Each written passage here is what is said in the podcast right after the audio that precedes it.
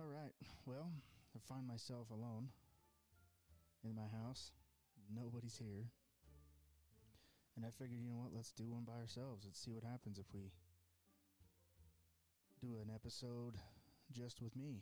So, a little awkward, a little different being in the room by myself, but I wanted to talk about some of the things that I've been writing down in my little dear diary people call them journals, but I don't care. It can be a diary or it can just be your thoughts on paper. But one of the things I've talked about, I haven't talked about, but I've written about, um, Dr. Jordan Peterson. I'm not trying to steal this from you, but he talks about. If you haven't heard of Jordan Peterson, he's uh, he's he's an interesting man. He's got a lot of different thoughts and ideas and philosophies on things, and a lot of the things he says, I am totally in agreement with. Um, but he talks about men should be monsters. You should be a monster. And then once you've decided that you can accept that role in your life, that you are a monster, then you need to learn how to control it and what you can do with that monster. And I always thought, after I heard that, of, you know, I probably have some monsters. Um, built up inside things that I've experienced in my life, and it's created monsters. And I've started to write down some ideas on what that means and how to handle that monster. Um, a lot of times it's not about keeping the monster chained down and locked up, but it's treat that monster with whether it's love or kindness or acceptance or just understanding. Um, making sure that that monster is aware that I know you're there and I know you have a purpose, but it's a when is it appropriate to release that monster? Um, and a lot of this is going to be random. A lot of these thoughts are just going to be all over the place because I wrote them down over a few days of just thoughts that run through my head and I put it through a pen on paper. So uh, if we don't keep track of where I'm going with this, we'll just hopefully be able to learn from some of the things that I say. Um,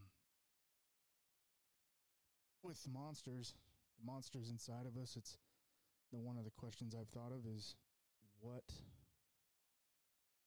what creates the monster? Are you born with the monster inside or are monsters created because of experiences that you have in your life and then you start to plant that seed of a monster and then as more experiences happen to your life like a cumulative uh, exposure to certain situations is that put a little bit of water and sunshine on that monster and allow it to grow and become bigger and bigger. um, you know, I've I've thought at times that we're not really probably can't say or determine whether or not we're born with a monster or if we are creating monsters along the way in our lives but I think for the most part, in my experience and what I've gone through, I think mostly there the monster was there's a little bit of you know evil inside of everyone. There's a little bit of a monster inside of everyone, but mostly it's been cultivated as we grow. Um, there's probably some examples of people who were born with monsters inside of them at an early age because of their DNA. Um, maybe things are wired a little bit differently for them, but for me, I believe that mine my monster was small when I was born and uh, grew as I have gone through my my life and the things I've gone through. Um, some of the things I wrote here was most likely each monster and the creation of it can be traced back to a singular or cumulative span of events, which is probably traumatic, right? Traumatic uh, experiences that we go through. Uh, to be a monster, you must recognize you have a monster inside. It could have been created due to trauma experiences, PTSD, DNA, on the job exposure, or a multitude of reasons. For me, one of the biggest traumatic things that happened to me when I was young um, was the absence of my father and uh, his lack of attention, his lack of caring for me, his lack of wanting to be a part of my life. And I yearned for that uh, relationship, and it, it never happened. And I think that was maybe the onset of the creation of my monster. Um,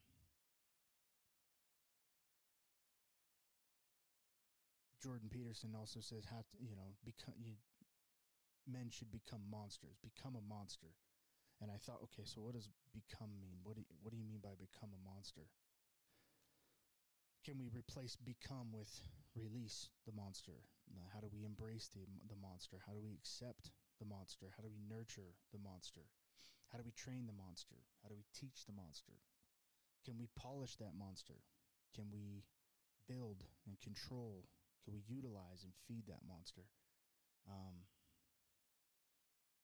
the first thing is understanding that if you've got a monster, let it be known, let it um, be accepted in your life, um, and recognize it. Right? There's a calm before the storm. Sometimes with me, I, I shut down.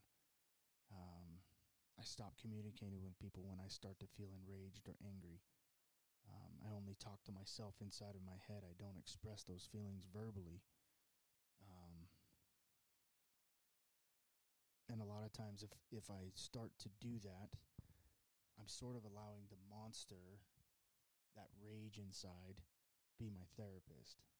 And that's not how I need to use that monster. I need to use that monster in appropriate times, but I need to be in control of it, right? Um, before the rage explodes, there's there's a calm that's drumming up, uh, drumming up solutions to a problem. But those are all solutions that are filled with anger and, and violence, and and that's that's not what I need to be doing. Um, we talk about like if you're walking through the park or a, a national park or a forest or something across the country, it talks about don't feed the animals, don't feed the bears. You go to a zoo, it says don't feed the don't feed the lions. You go to a pond, it says don't feed the ducks but I don't think that applies to my monster. Um, I think we need to feed our monster. We need to feed our monster with exercise. We need to feed our monster with education. We need to feed our monster with kindness and love. We need to feed our monster with the ability to unleash itself in the appropriate moment. You know, and, and what's what's an appropriate moment? I guess the appropriate moment would be in a fight or flight sort of a situation, whether it's on the job as a police officer or if you're in the military and you are in a position of combat, um, whether it's at the grocery store and somebody wants to step up and get into your face or they're trying to hurt your uh, loved ones, something along those lines, that monster is effective in those moments, right? Um, Unfortunately for me and my monster, I don't have the ability to solve 99 out of 100 problems with my monster. And sometimes my monster wants to f- solve those problems, wants to solve the issues with my kids not making their bed. And the monster says it's time to make your bed. But in a monster way, it's not in a loving dad way, right? Um, so trying to understand how to control when that monster is released, that's that's the biggest part. How to release your monster. Um, a lot of times the monster is released when I introduce substances that prohibit self control, like alcohol. You let that monster feel a little bit more brave when you have things in your body that loosen your inhibitions, right? Uh, and it's it's good to understand that your monster wants out. He knows when you're vulnerable, and he will escape when he can. He's wanting to get uh, get some action. He wants that adrenaline rush. He wants his turn. He wants his moment in, in the sun, right? Um,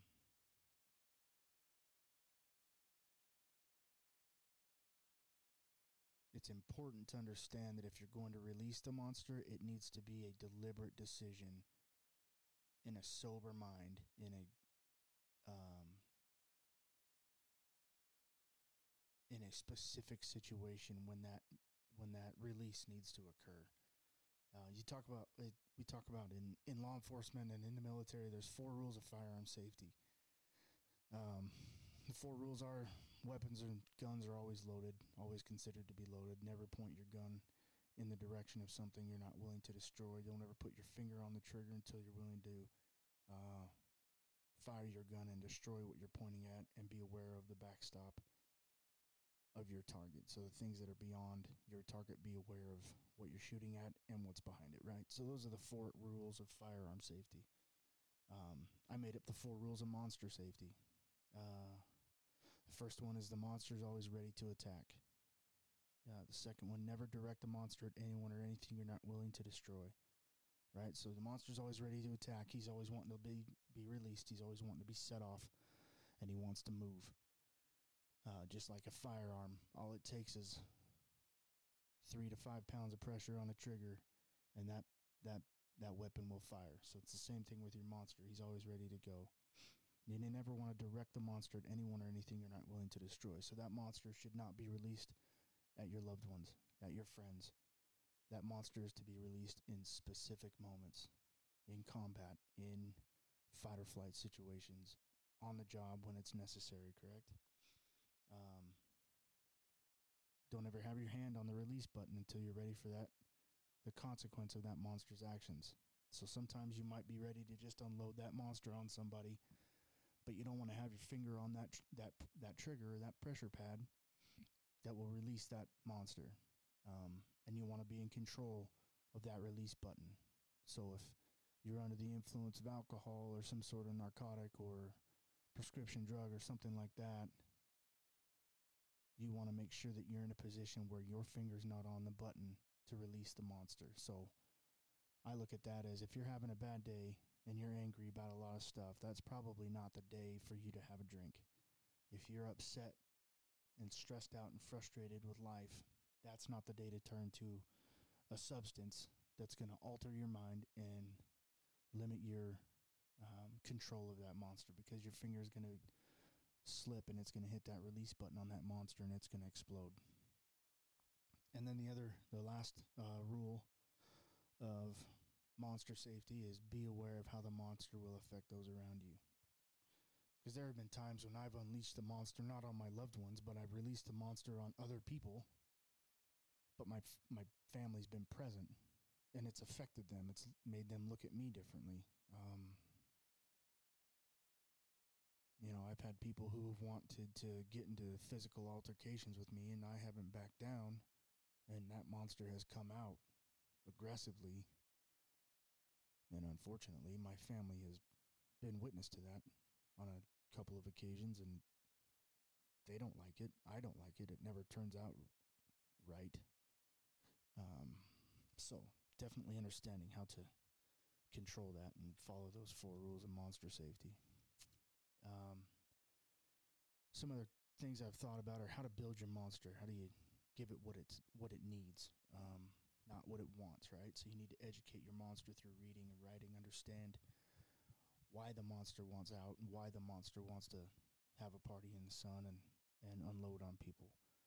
Um, a lot of times for me, it's I need to learn to use my words and to be articulate and to understand how to communicate again, Dr. Jordan Peterson talks about if you can learn to speak and write, you're absolutely deadly, and that's um, that's the counteraction to unloading a monster onto somebody else. If you can learn to speak and write, you will be absolutely de- deadly.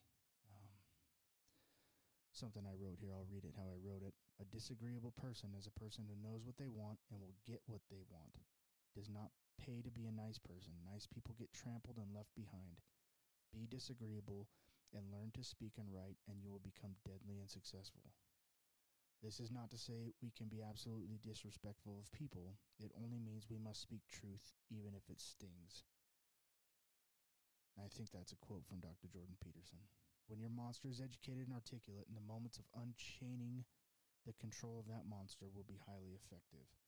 So, in other words, if I can make sure that I'm in full control of my monster and me and the monster are both educated and articulate. When I need to unleash that monster, that monster will be effective and under control. Um, some of these things that I've written down have, have been kind of helpful to me as, as far as understanding what I need to do to control my anger, to, to give myself the best possible um, advantage, I guess, in situations where I feel like I might be losing it a little bit. Um, one of the biggest things I've learned is know your mood, know how you are feeling in the moment, and do not let others or other substances or other situations control your reactions. Um, going into anything with a clear mind and with a clear head and a pure goal is always better than allowing your monster to control the moment. Because when the monster's out, it's real hard to dial that back in, and you cannot get forgiveness for what the monster does. The monster will always uh, force others to look at you in a different light. And if you don't want people to look at you as a monster, uh, you need to learn to control it. I totally agree that we should be monsters. We should absolutely be deadly with our words and our actions and our and our communication. Um, but only when it's appropriate and only when it is in a safe environment. Um, like I said, 99 out of 100 problems can be solved with articulation, education, and communication. That one time, though, uh, you might have a moment when that monster needs to take over and run the show for a short period of time doesn't have to be for a long time. Most interactions with police officers that are violent last probably under three minutes, um, some s- very few seconds. Um, and I'm saying most situations. Monsters are, are able to come out and really run the show for those few minutes. But then after that, you need to be able to set it aside, control yourself, control your emotions, chain that monster back up. and you might have to have your finger on the trigger real fast um, and ready to go if something else pops off real quick. But you need to be able to mitigate that and control that ebb and flow of the release and then the the caging it and then release it and then right back to caging it and those are it's got to be practiced it's got to be thought about it has to be considered because the consequences of allowing your monster to take over can be detrimental to a lot of different facets of your life. So that's my little talk about monsters today. Um, appreciate you. This is uh, Black House on the Corner podcast. Um, this was just Nate today, just talking by himself, taking some time, even though it's a little bit awkward talking about this stuff by myself. The whole family's gone, so it's kind of nice to get a turn alone. So appreciate your time.